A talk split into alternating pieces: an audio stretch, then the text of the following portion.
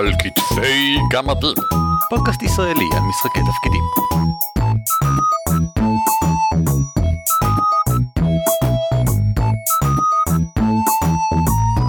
שלום וברוכים הבאים לפרק המאה ועשר של על כתפי גמדים, פודקאסט ישראלי שעוסק במשחקי תפקידים, שמי הוא ערן אבירם. נעים מאוד, שמי הוא אורי ליפשיץ.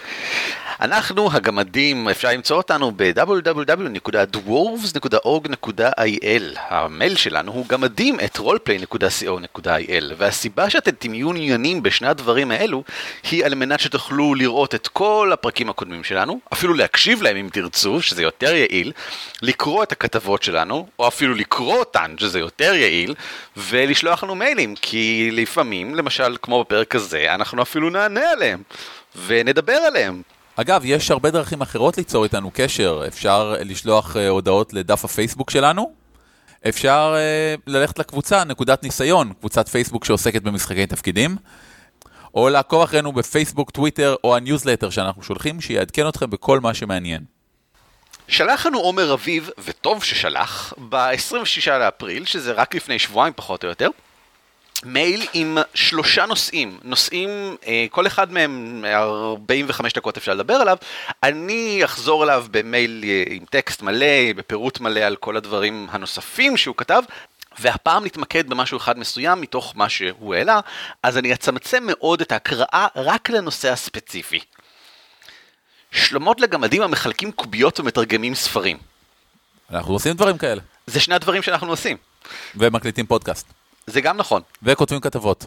כל, כל מיני דברים שהוא שכח לציין, אז נעלבתי ואני אדלג על כל הדברים חוץ מאשר הפסקה הבאה. האם תוכלו לעשות פרקים שעוסקים במקצועות נוספים? הוא מתכוון מעבר לפלאדין ולכהן שעליהם כבר עשינו פרקים שלמים שעסקו רק בהם. במיוחד אחרי שראיתם איך הם בנויים במוד 5, ואני מזכיר שעשינו גם שני פרקים שעסקו רק בלדבר על ספר חוקים לשחקן של מוד 5, ולמה אנחנו אוהבים אותו.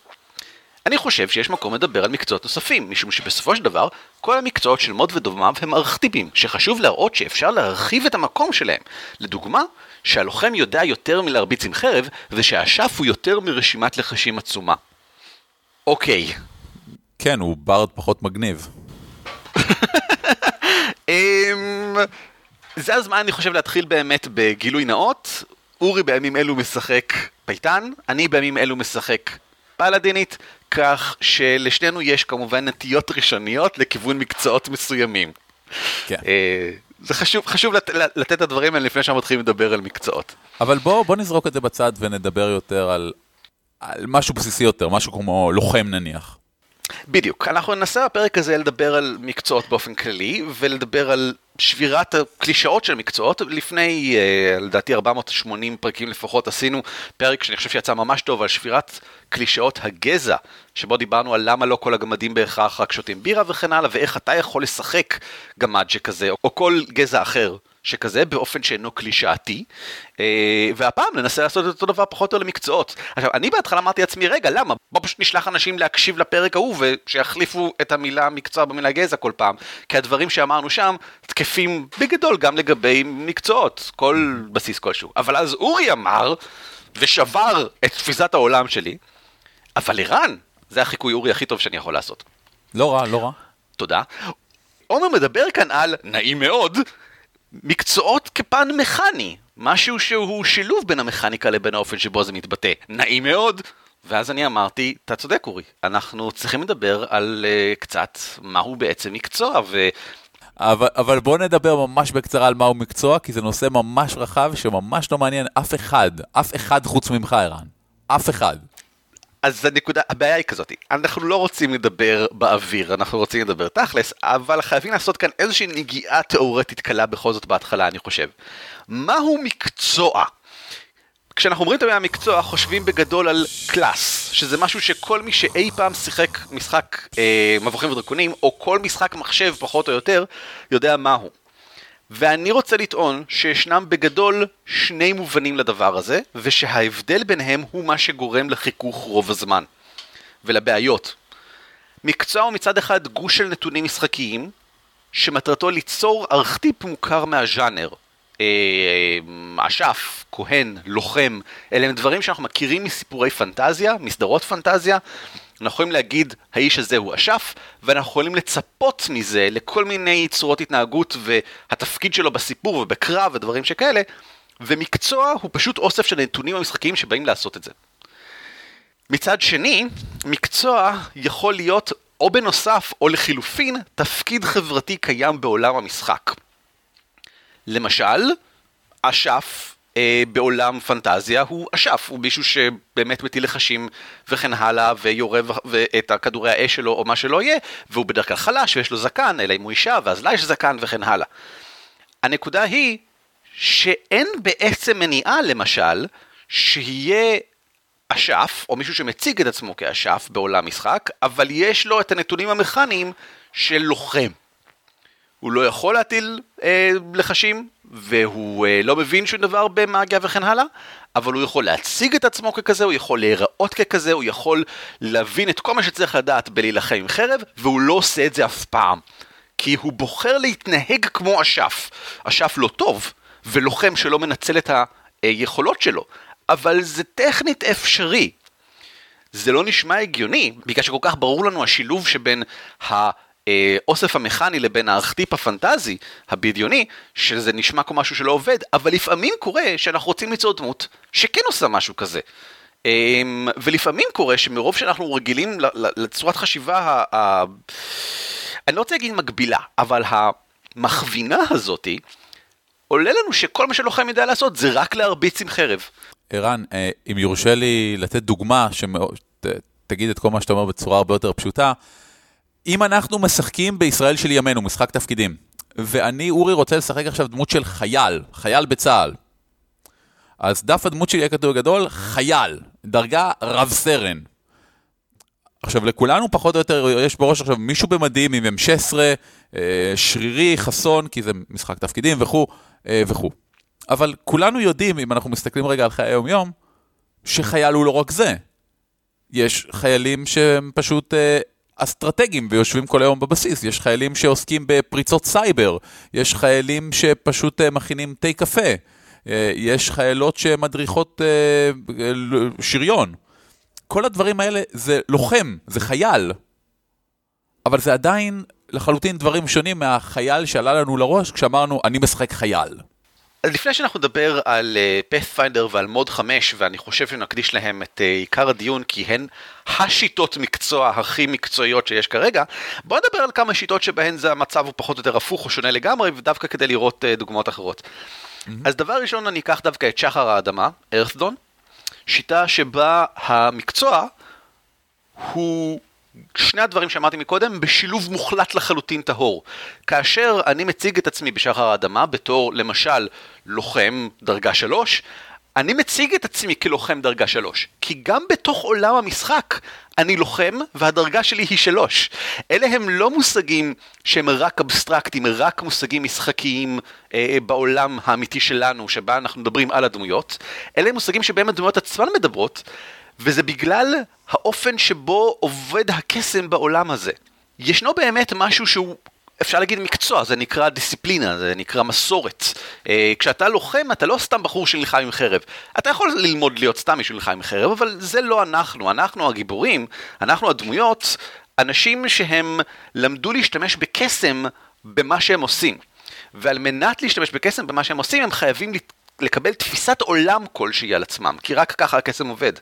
להיות לוחם אדפט, לוחם פעיל קסמית בעולם של שחר אדמה, אומר להיות המקצוע לוחם, הדיסציפלינה לוחם. וזה אומר להסתכל על העולם בדרך מסוימת, וזה אומר שאתה יודע להילחם באופן קסום יוצא מן הכלל מעולה.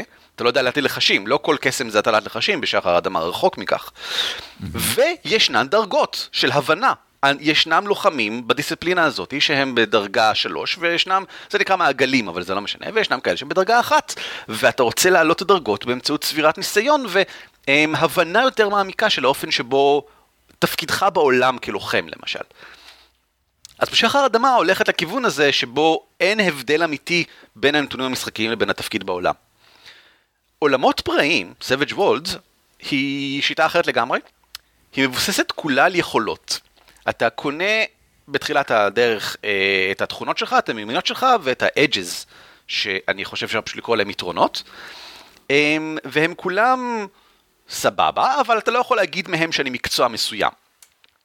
אפילו אם אתה קונה את היכולת הטלת uh, לחשי קדושה, שאתה קורא לאלים והם uh, באים ולא יודע מה, ת, תעשו לי נעים באוזן עם הלחשים שלכם, זה לא הופך אותך לכהן. אתה יכול באותה קלות לקנות גם את היכולת של להטיל לחשי אש, uh, השטן בוא תעזור לי, תתן לי כוחות, וגם להיות לוחם טוב.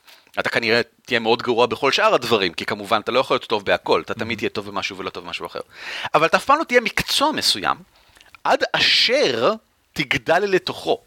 הדבר הדומה ביותר למקצוע בעולמות פראיים, זה יתרונות על, במרכאות. יתרון שיש לו המון דרישות כדי לעמוד בתנאים שלו, אבל אם אתה לוקח אותו, אתה תקבל יכולת מיוחדת או איזשהו יתרון בולט בקנה מידה עצום.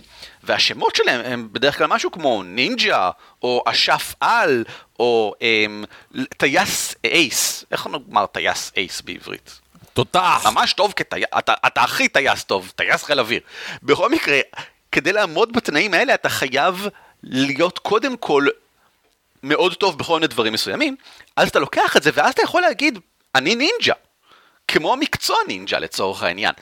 אז אפשר לומר שבעולמות פראים אתה גדל לתוך תפקיד, אתה לא מתחיל איתו כהגדרת תפקיד, אתה הולך ומגדיר לעצמך את התפקיד הזה, אמ, כך שאפשר לומר שאתה בונה לעצמך את המקצוע שלך סוג של. אבל ישנן שיטות שהן עוד יותר גמישות כמובן, למשל... למשל תיקי דרזדן.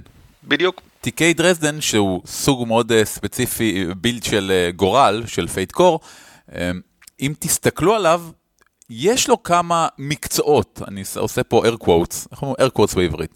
יעני, יש בו יעני, יש בו יעני מקצועות. למה? כי הם רוצים את הארכיטיפים האלה כדי לשמר את ההרגשה של תיקי דרזדן. יש קוסמים, זה שאתה קוסם אומר שאתה בהכרח מטיל לחשים. זה שאתה שוטר בהכרח אומר שאתה אה, בלש ויודע לירות באקדח וכו' וכו' וכו'. אך עם זאת זה עדיין אופשוט של גורל, שזה אומר שאם לא מתאים לך, אתה יכול לשנות אספקטים ולהיות הבלש שמעולם לא ירה באקדח. וזה לא משהו ש... שמשפיע מהותית על כמה הדמות שלך יעילה. שזה בעיניי ההבדל הכי גדול. עכשיו, אם נלך לגורל עצמה, Fate Core, אין, אין שם מקצועות. אין דבר כזה בכלל.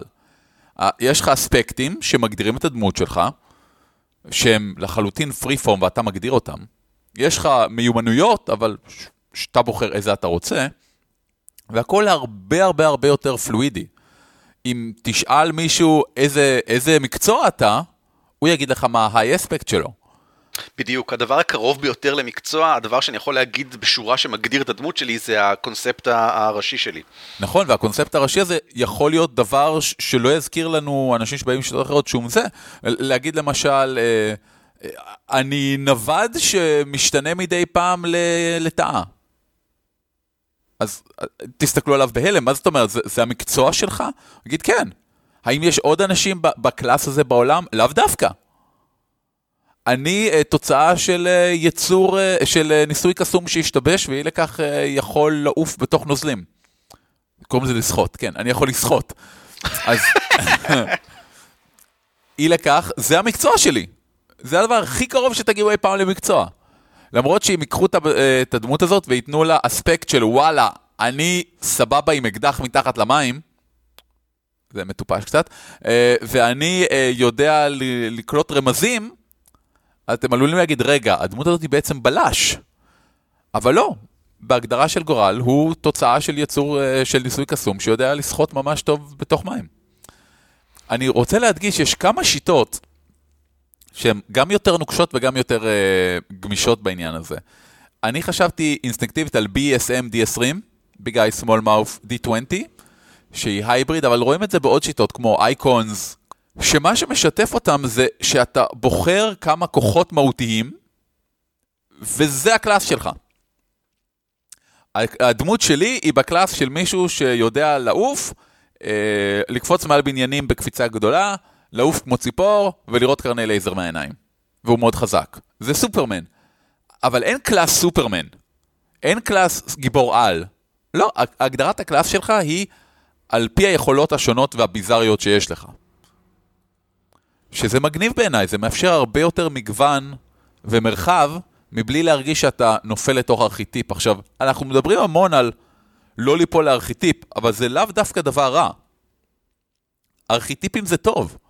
ארכיטיפים עוזר לנו לדמיין אותו דבר, ארכיטיפים אה, זה מוסכמה חברתית שמחזקת את האמונה שלנו באיך עולם צריך להתנהל.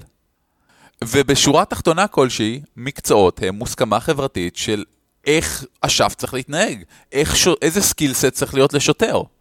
זה מה שזה. אז זהו, שאני אטען שזה לא מוסכמה חברתית, אלא מוסכמה ז'אנרית. אמ, אשף הוא אשף כי אנחנו מדמיינים בראשנו ש... אתה יודע, מטיל לחשים מזוקן וכן הלאה בעולם פנטזיה הוא אשף. בסדר, אמ, אני, אני מסכים איתך לחלוטין, אני מתכוון למוסכמה חברתית כצעד לפני זה. כולנו הסכמנו שבז'אנר הזה אשף צריך להתנהג ככה. במובן הזה זה מוסכמה חברתית. אבל במובן הזה כל מה שאנחנו עושים הוא מוסכמה חברתית. נכון, ולא לשכוח את זה, כי הרבה דברים מצוין, אנחנו חושבים. שהם אמיתות, והם לא אמיתות, הן מוסכמות חברתיות. אתה צודק, בסדר גמור. תראה כמה אנשים כועסים על גנדלף שהוא מסתובב עם חרב. אתה זוכר את הימים האלה של אה, מהדורה 2? אה, קוסם לא יכול להשתמש בחרב. מה זה זה אומר נכון. גנדלף נלחם? מה זאת אומרת? לא הגיוני. איפה הבלשן המחורבן הזה שלא מבין כלום במשחקי תפקידים? מה זה השטויות האלה שהוא כתב? ראוי לציין כמובן שהוא לא קוסם, הוא מגזע אחר פשוט, אז זה בכלל לא מקצוע להיות uh, גנדלף. הוא, הוא גזע שאינו בן אדם. אני חושב שהשאלה הכי גדולה פה, והיא באמת נובעת מהימים ההם של D&D מהדורה 1 ו-2 ו-AD&D, שלוחם דרגה 5 ולוחם דרגה 5 היו נפגשים, והם היו כמעט זהים. תוריד את הפלאף או תוסיף את הפלאף, בדרך כלל הם נראו אותו דבר והיה להם אותם יכולות בדיוק. ומאז אנחנו בכל שיטות המשחק כמעט, במין מאבק ליצור גיוון. ליצור, לראות שיש uh, כנס של 30 uh, לוחמים, וכל אחד שונה. אז ככה, בוא נתחיל בלדבר על בעיה מאוד מרכזית. הלוחם בפאת'פיינדר, או במבוכים ודרקונים, אני בכוונה לא מגדיר שם מהדורה מסוימת, הוא בדרך כלל טיפש. למה הוא טיפש? כי בוא נגיד שכולם מתחילים אותו ערך תכונות. כמו שאמרנו גם מקודם, גם בעולמות פראיים, אתה לא יכול להיות טוב בהכל. אתה תהיה טוב במשהו אחד ולא טוב במשהו אחר. כלוחם, על מנת שתהיה יעיל בקרב, אתה חייב להיות חזק, ואתה חייב להיות חסון, ואתה צריך להיות זריז, ואתה לא צריך להיות חכם. וזה אומר שאתה פחות או נאלץ לשים את הערכים הגבוהים בתכונות הפיזיות שלך. למה נאלץ? כי בפאת'פיינר ובמוד אתה צריך להיות יעיל בקרב.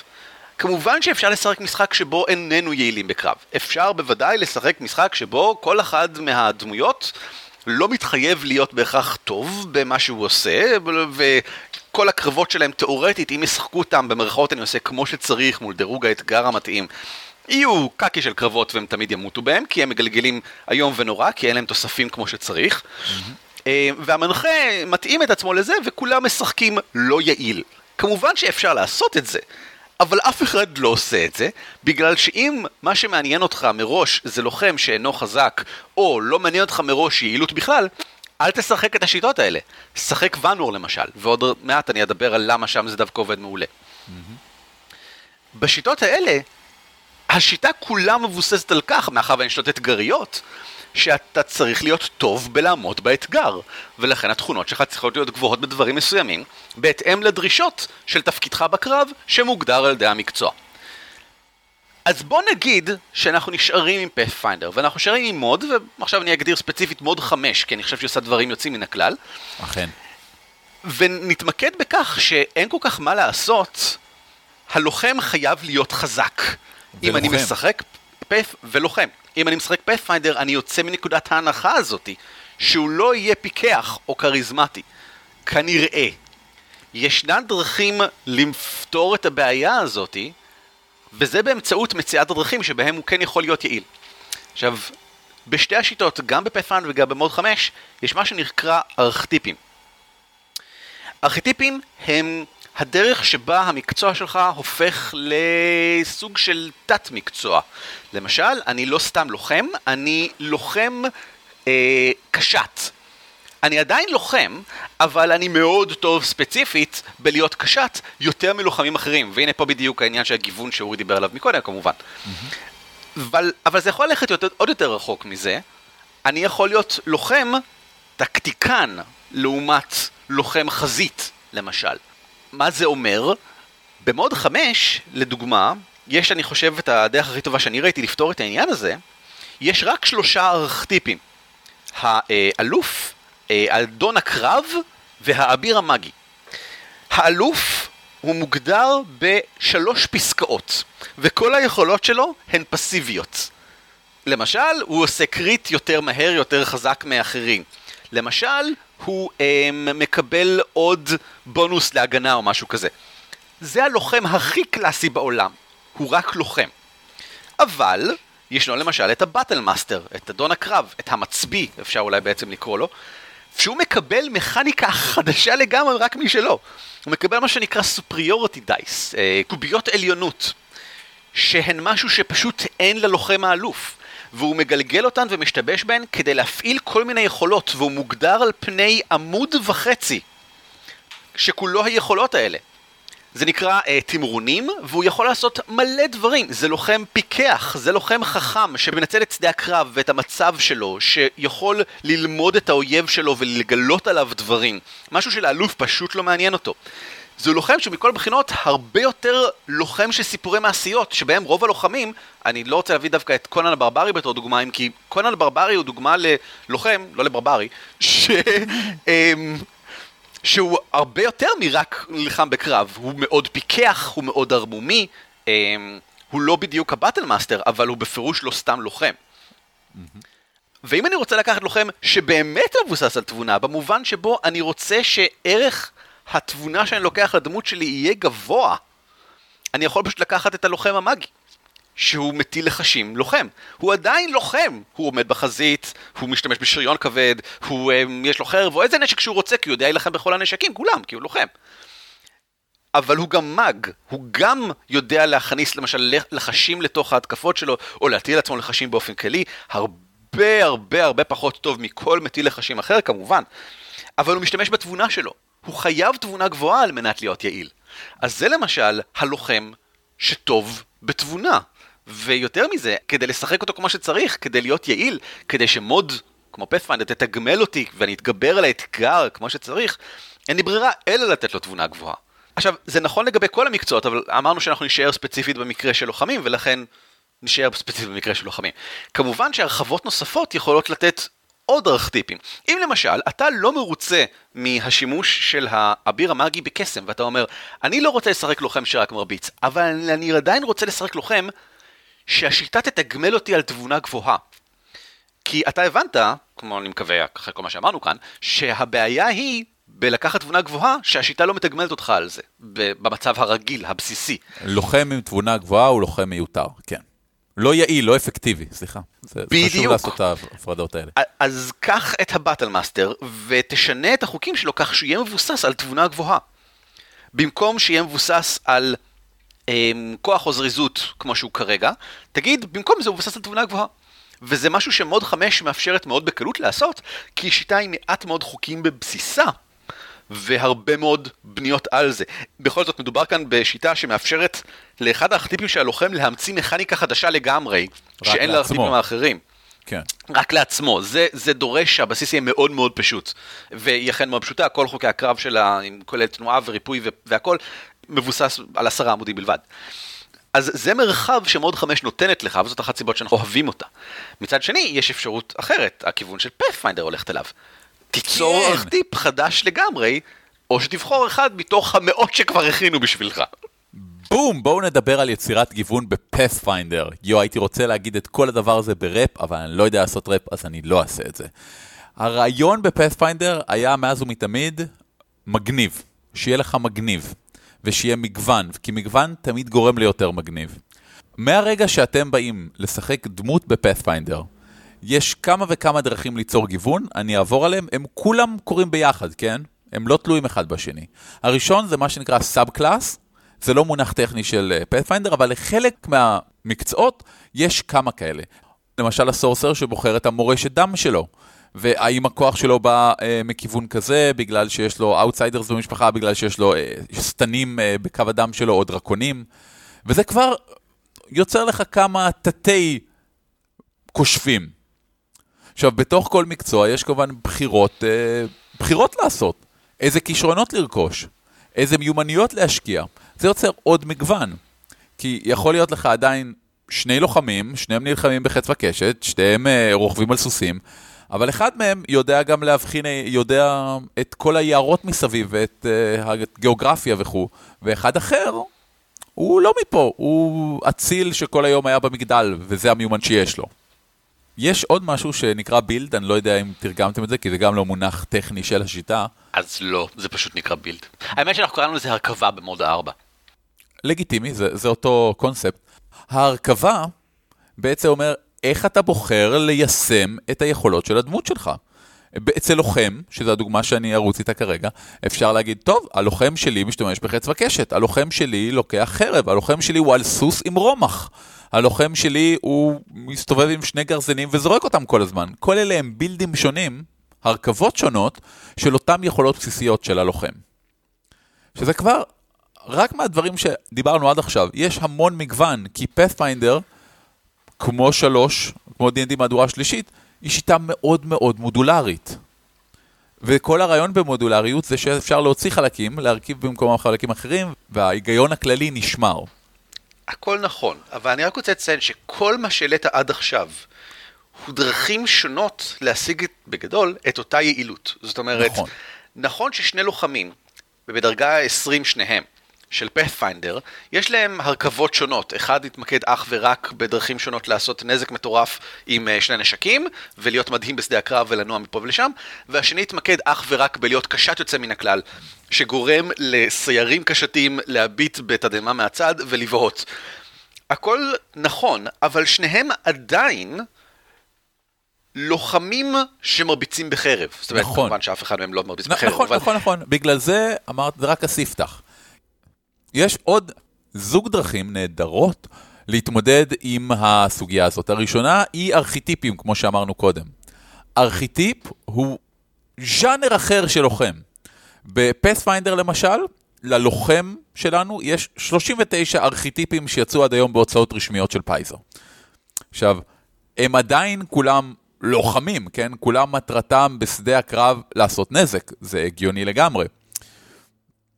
אבל פה אנחנו כבר מגיעים למגוון שהוא באמת, החל מלוחמים אה, שמתמחים בלחימה באויב מסוים, כמו Titan Fighter, לוחמים שמתמחים בטקטיקה של שדה הקרב ולתת בונוסים לאחרים, כמו ה Tactician, אה, שודד הים הנורא, שמתמחה בלחימה על ספינות ובין גלים, ולא יודע, לזוז מצד לצד על נברשות או חבלים. אה, מישהו שיודע איך להפוך עצמו לגוש שריון עם מגן ענק ופשוט לעמוד שם ולספוג את כל הנשק. כל אלה הם לוחמים שונים, הם ארכיטיפים שונים של אותו לוחם. אבל זה עדיין לא הספיק ל Pathfinder, כי Pathfinder גם לקח איתו עוד שריד ממהדורה שלישית של מקצועות היוקרה, prestige class. עכשיו, prestige class אומר, אני עד כדי כך טוב במה שאני עושה, שאני יכול להצטרף לאיזשהו מועדון יוקרתי שלהם יש את השטיקים שלהם. הם מקצועות יוקרה, מה שבאמת יפה בהם, חלקם הם באמת, נניח, אה, מקצוע יוקרה של אבירי השולחן העגול, זה מקצוע יוקרה. אתה לא מגיע לשם רק כי אתה לוחם, אתה מגיע לשם כי אתה לוחם מאוד טוב, פלוס זה שאתה אביר של קאמלות, פלוס זה שאתה מכיל את כל אידיאלי הצדק של השולחן העגול. יש פה הרחבה הרבה מעבר. מקצועות יוקרה כמעט תמיד מכילים בתוכם אלמנט roleplay, משחקי, תפיסתי, שונה. הרבה מהם, אגב, גם מחייבים שילובים. מקצוע יוקרה של Purple uh, Knight, אם אני לא טועה, אני יכול להיות שאני טועה בשם, כי עבר הרבה זמן, הם לוחמים שיודעים גם להשתמש בקסמים. וכדי להגיע לזה ולהתקבל, לכל prestige class כמובן יש prerequisite, יש דרישות מקדימות. אתה חייב להיות גם לוחם מאוד טוב וגם לקחת כמה דרגות של קוסם. ורק כשיש לך את שניהם, אתה יכול להתקבל למועדון הזה של לוחמים קוסמים. שזה נכון וזה סבבה, אבל אני חושב שיותר מכל הדברים שאמרת עד עכשיו, אפילו עצם העובדה, הדבר שעכשיו ציינת הוא הכי חשוב. בפאת'פיינדר אתה יכול לקחת דרגות כמקצוע אחר. Mm-hmm. אם אתה מתחיל את הדרך כלוחם, אתה לא בהכרח לוחם כל הדרך. אתה יכול להיות שלוש דרגות לוחם, שלוש דרגות נוכל למשל, ואז לצורך העניין, אם אתה רוצה לקחת מקצוע יוקרה שמשלב בין שניהם באמת, אם יש דבר כזה. אם כי ראוי לציין שזה לא קורה הרבה, כי הארכטיפים הם כל כך טובים וכל כך מגוונים, שבדרך כלל אין כל כך כדאיות לקחת מקצוע יוקרה. המקצוע הבסיסי שלך מספיק טוב, גם אם אתה משלב אותו עם מקצועות בסיסיים אחרים, וישנם מעט מאוד אנשים שבסופו של דבר באמת לוקחים מקצועות יוקרה, בפאת'פיינדר אה, הם איבדו את... ובכן, כן, מיוקרתם לעומת מוד 3. אבל... אני חושב, רגע, אני, אני רק רוצה להגיד שבגדול, ארכיטיפים, מה שבדרך כלל אתה מסתכל עליהם ואתה מנתח אותם, ארכיטיפים הם בדרך כלל מין קרוס כזה. אני לוחם, אני רוצה להיות קצת גנב. אז במקום מה שהיית עושה פעם, שהיית לוקח, או אני אקח דרגה או שניים של גנב, שזה לא כיף. כי אתה מקבל את היכולות של דרגה 1 או 2 של גנב, שהן יכולות מאוד פשוטות, ואם אתה לוחם דרגה 8, אה, זה לא מוסיף לך הרבה. בגלל זה המציאו ארכיטיפ של לוחם שהוא קצת נכלולי. הרבה מהארכיטיפים הם, הם שילוב של שני קלאסים כדי להגיד, אוקיי, אני עדיין לוחם, אבל אני רוצה ללכת לכיוון הזה. אה, אני מסכים לגמרי, זה בדיוק הנקודה, ריבוי מקצועות בדרך כלל לא כדאי משחקית, או לא מרגיש מספיק כיף. אה, השיטה לא מספיק מתגמלת אותך אם אתה בדרגה 7 ואתה לוקח דרגה אחת של אה, אשף, כי אתה אומר לעצמך, אני רוצה שהלוחם שלי יהיה גם, יבין משהו או שניים בסודות הקסם וכן הלאה, דבר ראשון, בוודאי התבונה שלך בקאנטים, אז מן הסתם אתה תהיה אשף איום ונורא. ודבר שני, אתה תקבל לחשים דרג ראשון של אשף, שזה קקי בדרגה 9. אמ, להיות, לקחת ארכטיפ של לוחם קצת מגי, זה הרבה יותר טוב והרבה יותר מתגמל לכל אורך הדרך. ועכשיו, פאת'פיינדר בכלל הוציאו את סדרה חדשה של מקצועות בסיסיים, mm-hmm. שהם כולם שילובים בין שתי דמויות. כן. בין שני מקצועות בסיסיים קודמים. שזה ממש הפתרון הקלאסי למקצוע שלא לטעמך, זה לשלב אותו עם מקצוע אחר שיותר לטעמך. אה, שזה מאז ומעולם היה משהו של שיטות דמויות מבוכים ודרקונים. זה אבולוציה כפתרון. סטנדרטית של אה, שיטות משחק שכאלה, נגדיר את זה ככה. בדיוק. בדיוק, כי בסופו של דבר לא מספיק לנו הארכטיפים המקוריים של אה, נוכל וכהן וזה, ואנחנו רוצים אה, גיוון משחקי יותר רחב, אין בו כך ברירה להמציא פשוט שילובים בין דברים. אה, לפעמים זה יותר פלאפי וממוקד. אה, אתה יכול לשחק אה, קוסם שלוקח אך ורק לחשים של זימון יצורים ושדים. ואת כל הכמובן כישורים ויכולות שקשורים לעניין. או שאתה יכול לשחק סאמנר, מזמן, שזה ההגדרה של הדמות. אין הרבה הבדל מכני בין השניים האלה. יש הבדל עצום. רגע, אין הרבה הבדל מכני מהבחינה ששניהם עושים את אותה פעולה. שניהם פשוט, פה לקחת קוסם והלבשת עליו את כל היכולות שיש לסאמנר. שוב, אני לא, אני לא יורד לגריטי פה של הפרטים עצמם, אבל עצם העובדה שאתה משחק מקצוע שמוגדר מראש עם כל הפלאפ, עם כל היכולות שלו כממוקד מטרה, יש לו משמעות הרבה יותר גדולה מאשר להגיד, אני קוסם שמתמחה בזימונים. אני סאמנר, זה כל מה שאני עושה, זה הצהרה. אני אטען שזה יותר חשוב ברמה המכנית מכפי שאתה טוען כאן, אוקיי. ושההבדל הוא מספיק כדי לתגמל שחקנים שמעוניינים בסיפוק מכני לבחור מזמן על פני אה, אשף זימונים, בגלל שזה פשוט יותר כדאי להם מכל בחינה. אני לא אומר שלא, אני אומר ש... אבל יכול להיות שמבחינה מכנית, אה, המזמן הוא יותר מוצלח מאשף זימונים, יכול להיות שמבחינה מכנית הם פישלו ועשו אותו פחות מוצלח מאשף זימונים. כי כשיש לך יותר מבחר באשף, אז אתה יכול לעשות קומבואים יותר מוצלחים. זה לא משנה. עצם ההגדרה שיש לי אה, דמות של מזמן, אומרת הרבה מבחינת המבחר שאני יכול ללכת עליו. אני לא מסכים, אבל זה מביא אותנו, אני חושב, אולי הנקודה האחרונה לפני uh, מקרים פרטיים שאני רוצה לדבר עליהם, וזה ההפרדה בין יעיל לבין פלאף. כן. אפשר למשל לשחק דמות של אציל מלוקק, ש... כל הזמן נכשל את דרכו בחיים. אה, ויש לו הרבה יותר מזל מכפי שיש לו שכל. למשל, אה, הוא באמצע שדה קרב, כולם סביבו נלחמים, והוא בדיוק מתכופף בזמן כשגובלין אחד יורה בו, והחץ פוגע בגובלין אחר, והוא עושה, הו הו, אוי לא, מה קרה כאן? והוא כל הזמן מועד, והוא כל הזמן טמבל גמור כזה. ובוא נגיד שאני רוצה לשחק כזאת דמות. אני ניגש למנחה שלי, ואנחנו ביחד, ובכן, בעולם אידיאלי, נשב ונחליט איזה דמות זו בעצם תהיה. והמנחה, שוב, בעולם אידיאלי, ישאל אותי, ישאל אותי, מה, מה אתה רוצה שירגיש, איך אתה רוצה שירגיש הקרב מבחינתך?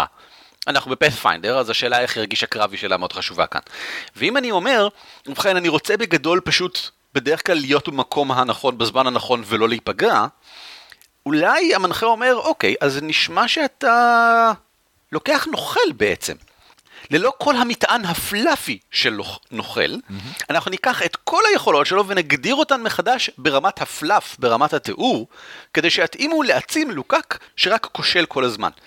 הם, כשאתה נופל והגובלין מאחורה יורה ופוגע בטעות בגובלין אחר וככה הורג אותו, זה בעצם יהיה גלגול התקפה שלך ביחד עם התקפת פתע כנגד הגובלין השני, ואנחנו רק נתאר שגובלין אחר ירה בו את זה. מבחינה מכנית, אתה זה שצריך להיות במקום שבו תוכל לדקור אותו עם סכין. זה שאין לך סכין ביד, זה לא הנקודה. האם אתה מסכים לזה? האם, האם, האם, האם נשחק ככה? ואם אתה אומר כן, אז יצרת פה דמות שאינה נוכל, אבל משתמשת מבחינה מכנית בנוכל, כי אתה רוצה להשתמש באוסף הנתונים האלה כדי לקבל תחושה מסוימת בקרב. אפשר תאורטית גם להגיד שזה לוחם, דרך אגב, שמסתובב עם שריון כבד, כי אתה לא רוצה להיפגע אף פעם, אה, כבד מאוד, ואתה רוצה תמיד להיות באמצע כל המהומה, אתה רוצה תמיד להיות האדם המרכזי שסביבו מתרחש הקרב, אבל לא להיפגע. ואתה תהיה שם כל הזמן עם השריון המאוד כבד שלך, שהוא רק פלאפי, אבל משפיע עליך מבחינה מכנית באופן מוחלט. אין לך את השריון, אבל אתה מאוד איטי, כמו ששריון כבד כופה עליך, אתה מאוד מגושם, כמו ששריון כבד כופה עליך, כי הסכמנו שזה ככה. Mm-hmm. עכשיו כמובן כל השחקנים צריכים להסכים לזה, כי ישנם שחקנים רבים, במיוחד כאלה שמשחקים פאת'פיינדר ומבוכים ודרקונים, ורגילים כבר, ואוהבים את הצד המכני, הטכני הברור של השיטה, אה, ישנם שחקנים שהתנגדו לזה, אבל ישנם שחקנים כמו אורי כאן, שמבחינתם זה א' ב' של משחק, והוא עושה את זה כבר שנים. כן. ויש לו אפילו את שלט הפלאף, שהוא היה מרים בפניי כשהייתי מנחה לו כדי להבהיר כן, מה שאני אומר כן, עכשיו, זה, חשוב, זה אך לא, ורק פלאף. זה ממש חשוב, וזה נשמע קצת שלילי אולי מה שאמרנו קודם לגבי אנשים שלא מסכימים לזה, אבל הסיבה שמשחקים שיטה מסוימת זה כי ברור לכולם מה קורה, איך קורה ולמה קורה, זה עוזר לאנשים להבין את, את עולם המשחק. אם בא מישהו פתאום בשריון מלא, שריון לוחות מלא עם חרב ו- אה, ומגן, ומטיל כדור אש עליי, זה מפריע לי כשחקן, כי אני לא מבין מה קורה. ההבנה שלי של עולם המשחק ואיך דברים מתנהלים נפגמת. ו- וזה משהו שחשוב מאוד uh, לדעת, שצריך להיות ברור לכולם שהבחור הזה, uh, בעצם מבחינה פלאפית, הוא משהו אחר לגמרי. עכשיו הדבר הזה הולך לכיוון ההפוך גם כן, כאן אנחנו תיארנו דמות שבתוך עולם המשחק לא היינו קוראים לה נוכל, אבל של... בשולחן המשחק אנחנו קוראים לה נוכל, mm-hmm. וישנו גם מצב הפוך, למשל, מה אם אני רוצה לשחק אשף שאיבד את ספר הלחשים שלו? Mm-hmm. בדרגה ראשונה, הוא מתחיל את המשחק בלי ספר לחשים, ואני רוצה, מה שמעניין אותי זה לשחק דמות של אשף, שמסתדר ככה, אתה יודע, בקושי בלי ספר הלחשים. ריין סווינצ'ה כזה, סתם רוח. סתם רוח שכזה, כמו אה, מ, אה, מהספרים של טרי פאצ'ט מעולם הדיסק. אני יכול לשחק אותו עם המקצוע אשף, אבל אז אני אהיה לא יעיל מכנית, ולא רק שאני אפריע לעצמי מאוד, אני גם אפריע לכל שאר החבורה, כי החבורה צריכה להיות יעילה מכנית כולה בפאת'פיינדר. אלא אם, שוב פעם, כמו שאמרנו מקודם, כולנו מסכימים שלא להיות, וגם המנחה וכן הלאה, אבל אם ככה, למה אתם משחקים Pathfinder? אני יכול לחילופין פשוט לקחת פייטן כמקצוע, ולטעון בתוך עולם המשחק שאני אשף, מבלי להיות מכנית אשף, אלא להיות פייטן. ולקחת מיומנויות שהייתי לוקח כאשף, ולהגיד שהלחשים שאני מטיל זה הדברים היחידים שאני עוד מצליח לזכור, ולכן גם הרשימה שלי מוגבלת. ולקחת את ההתמחות שלי בהופעה לכיוון של הרצאה או דברים שכאלה, ולא לזמר בכלל או שום דבר, אלא אך ורק להיות מכל בחינה פלאפית אשף, ומכל בחינה טכנית פייטן. אני רוצה לתת שתי דוגמאות, אחת לטובה ואחת לרעה. אמ, לרעה היא שלי. אה, כשאנחנו התחלנו לשחק, אני ואתה ערן, אני שיחקתי את שונן, שהוא אה, אלף נוכל, אה, אלף אפל נוכל, ואני נורא רציתי שהוא יהיה שומר ראש של הדמות השנייה, אל סמך, ששיחקה אותה אביבור. וניסינו הרבה מאוד זמן לעשות את זה, וזה אף פעם לא עבד. זה לא עבד מהסיבה הפשוטה שלנוכל אין שום יכולות להגן על אף אחד. נוכל במהדורה הרביעית הוא uh, damage dealer, הוא עושה המון נזק למטרה מאוד ספציפית. Uh, ו, וזה באמת יצר בהתחלה הרבה התנגשויות לא, לא פרקטיות. ניסיתי לקחת uh, כישורים וכו', כי, כי זה נורא התאים לי סיפורית. למרות שבדיעבד מה שהייתי צריך לעשות, פשוט להגיד, אוקיי, זה פלאף לחלוטין ולוותר על זה. כן. חבל, זה טוב, אם למדנו. כן, אני רוצה לציין לטובה את הגמישות שלנו שהייתה בלאפשר לך לשנות שוב ושוב כישרונות וכוחות וכן הלאה, בחיפוש אחר הדרך שבה תגיע לה- להשיג את המטרה שאתה רוצה, שזה משהו שאני מאוד מעודד. אני חושב שהיקבעות על איך שהדמות שלי הייתה ולכן ככה הדמות שלי תישאר, כישרון שלקחתי בדרגה 2 חייב להישאר אותו דבר לנצח, זו טעות. לדעתי זה רק מזיק, במיוחד כי גם הקונספט של איך שאנחנו תופסים את הדמות משתנה, וגם בגלל מה שהיינו רוצים שהיא תעשה משתנה, ולכן כדאי לשנות דברים בדיעבד. לא באופן מוחלט, אבל פה ושם, כמו שעשינו אז, זה ממש בסדר. נכון, וקרדיט ל Pathfinder שמאפשר את הדברים האלה built-in בשיטה, אתה יכול לעשות נכון. retraining לדברים וכו'.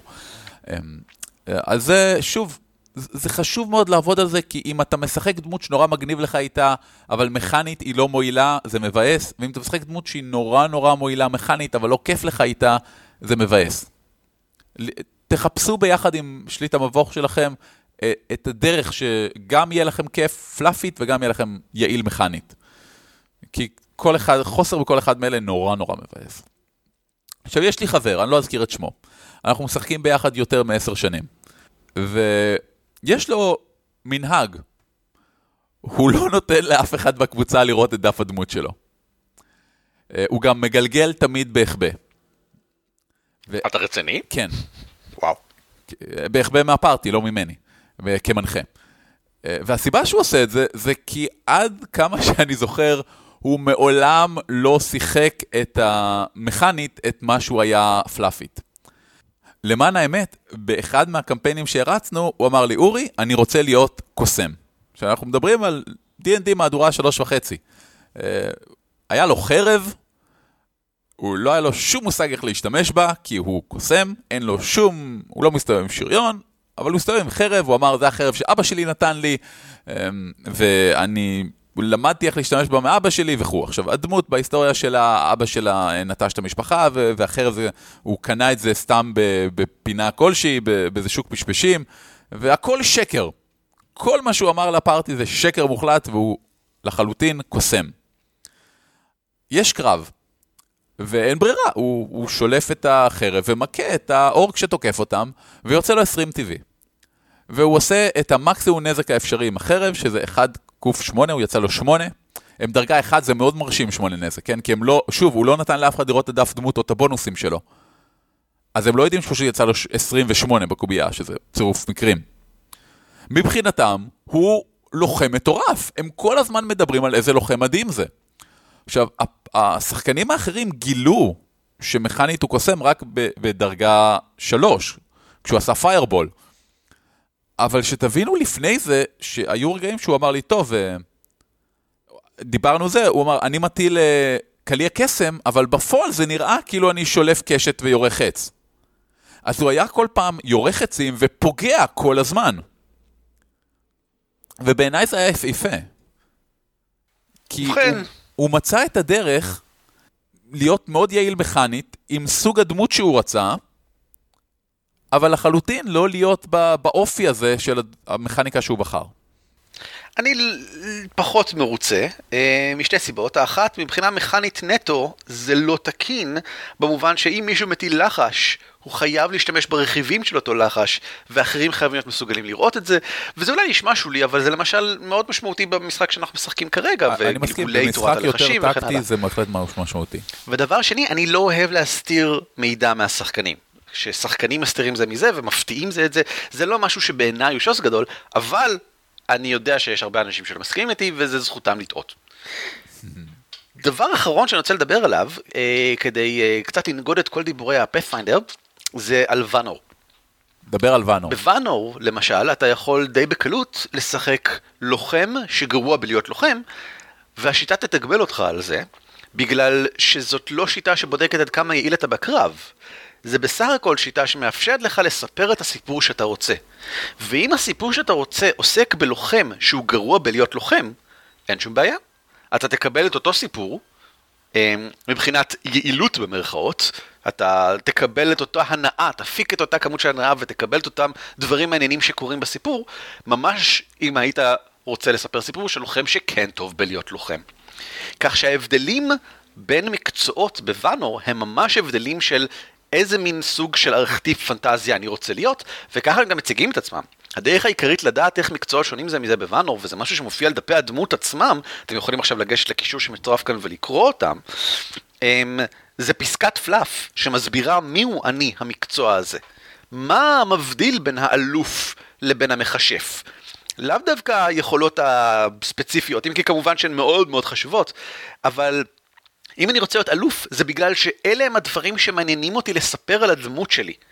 זה מין סוג הדמות שמעניין אותי להיות, ואני רוצה לראות איזה דברים היא חווה, בין אם היא טובה במה שהיא עושה או לא טובה במה שהיא עושה, זה לא משנה, בין אם היא מאוד פיקחית, או מאוד זריזה, או מאוד מגושמת, זה לא משנה מבחינת המקצוע. שהוא פשוט ההגדרה הסיפורית של מי שאני. אז זה מגניב, ואני ממליץ לכם לשחק ואנו, שוב פעם, אם עוד לא שיחקתם, לו כדי לנסות את זה. וזה ממש מביא אותי לחדשות ועדכונים. חדשות ועדכונים! דבר ראשון, אם מדברים על ואנור, אה, אתם רוצים לשחק ואנור? ומה לגבי להנחות בוואנור? אני רוצה להנחות ואנור? גם אני! גם אני! ואנור, אני אשמח להנחות בזה. בחודשים הקרובים יערכו כנסי דרקוניקון במהלך הקיץ, ואייקון בסוף הקיץ, יש אפילו יגידו בסתיו, והצוות ואנור מחפש מנחים, אה, לא רק לוואנור, אלא לכל משחקי עולם אפוקליפסה.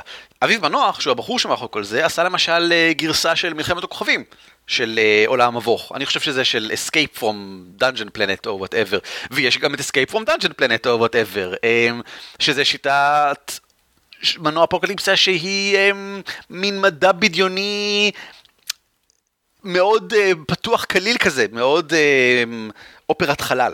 ויש עוד הרבה, ויש מלא הרפתקאות מוכנות כבר, אם כי להגיד הרפתקה מוכנה בעולם המבוך זה תמיד בעיה. בוא נגיד שלד הרפתקה של מלא רעיונות מגניבים שאתם יכולים להריץ. אם אתם רוצים להירשם, כנסו לקבוצת ונור GMs בפייסבוק, או תלחצו על הקישור פשוט כאן בהערות של הפרק הזה שיביא אתכם ממש לשם. תלחצו על הקישור. אם אנחנו מדברים כבר על קבוצות פייסבוק, אז uh, נקודת ניסיון, uh, אורי הזכיר אותה בתחילת הפרק, אני אזכיר אותה עכשיו שוב פעם, זה הקבוצה ששוב פעם אביב מנוח פתח, שמיועדת לפתרון בעיות ספציפיות מוגדרות פרקטיות במשחקי תפקידים. אם למשל אתם מחפשים, סתם אני זורק לאוויר, רעיון שעלה לי עכשיו, לשחק לוחם ששובר את הארכטיפ הקלאסי של לוחם, אבל שהיא יעיל מכנית, אז uh, למה לא לפנות לנקודה ניסיון ולשאול שם? זה המקום לדברים שהם, שוב, שאלות מאוד פרקטיות. אורי ואני נמצאים שם גם כן, ואנחנו עונים בגדול על רוב הדברים אני אעשה לזה כן. עכשיו share בפייסבוק. אתה בסדר. עשיתי איזה share בפייסבוק. תעשו גם אתם share לפייסבוק. בנוסף, לקראת סוף החודש, העמותה למשחקי תפקידים בישראל עושה בחירות מחודשות לוועד. אתם רוצים לרוץ לוועד של העמותה למשחקי תפקידים בישראל? אז זה הזמן. אה, כנסו בבקשה לאתר העמותה או לקבוצת ארגון פעילויות משחקי תפקידים בפייסבוק, בקשו פרטים, הציעו את עצמכם, הסבירו קצת על המצע שלכם, שיהיה לכם בהצלחה. כמו כן, פסטיבל אייקון למדע בדיוני ופנטזיה, שמתרחש עוד הרבה חודשים, התחיל לקבל הצעות. זה אומר שאם אתם רוצים לשלוח משהו לפסטיבל אייקון, ואתם רוצים, תעשו את זה עכשיו. יש לכם, אה, מתי זה קורה? ב-29 לתשיעי עד הראשון לעשירי? משהו כזה? אני לא יודע. כן, משהו כזה. הנושא הוא הרפתקאות. ושימו לב, משחקי תפקידים חיים, משחקי תפקידים שולחניים, הרצאות, סדנאות, פאנלים, חידונים, מופעים מכל הסוגים. תשלחו לאייקון. תחרות מאפינים. זהו. אם נהניתם, אנא דרגו אותנו ב iTunes, תנו לנו uh, מספר כוכבים שאתם רואים לנכון. אם לא נהנתם, תסבירו לנו למה, כדי שנוכל לשכנע אתכם באמצעות שינוי הפודקאסט שיהיה בדיוק לטעמכם, או שלא, אם הטעם שלכם הוא איום ונורא ולא לטעמנו בכלל. בנוסף אנחנו מזכירים שיש לנו ניוזלטר שאנחנו שולחים פעם בשבועיים עם סיכום כל הדברים שהתעדכנו במהלך השבועיים האלה, כדי להירשם אליו אפשר פשוט לעשות, להיכנס לאתר שלנו בדבובס.org.il, שם יש לא, לא רק הרשמה לקישור, אלא גם הרשמה לכל ה-RSSים שלנו כדי לעקוב אחרי עדכונים באופן חי. זהו, תודה רבה לך אורי, אתה ליפשיץ. והייתי רוצה לבקש מכם המאזינים שלנו, אם יש לכם לוחם, וספציפית לוחם, שהוא ספציפית לא אחד מהארכיטיפים המוכרים של לוחם, אני ממש אשמח לשמוע עליו ולמה הוא שונה. ואיך הוא שונה מכנית ואיך הוא שונה פלאפית. לבריאות שיהיה לך אמן כן יהי רצון. על כתפי גמדים משותף ברישיון שיתוף ייחוס זהה Creative Commons 3.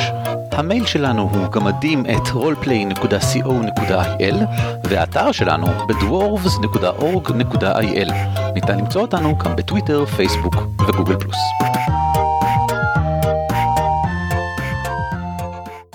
אני לא רוצה להגיד שאני בוגד בך אורי, אבל שתדע שאביב ואני מדברים על לעשות פודקאסט לעד ארבעה שחקנים. אצ'י!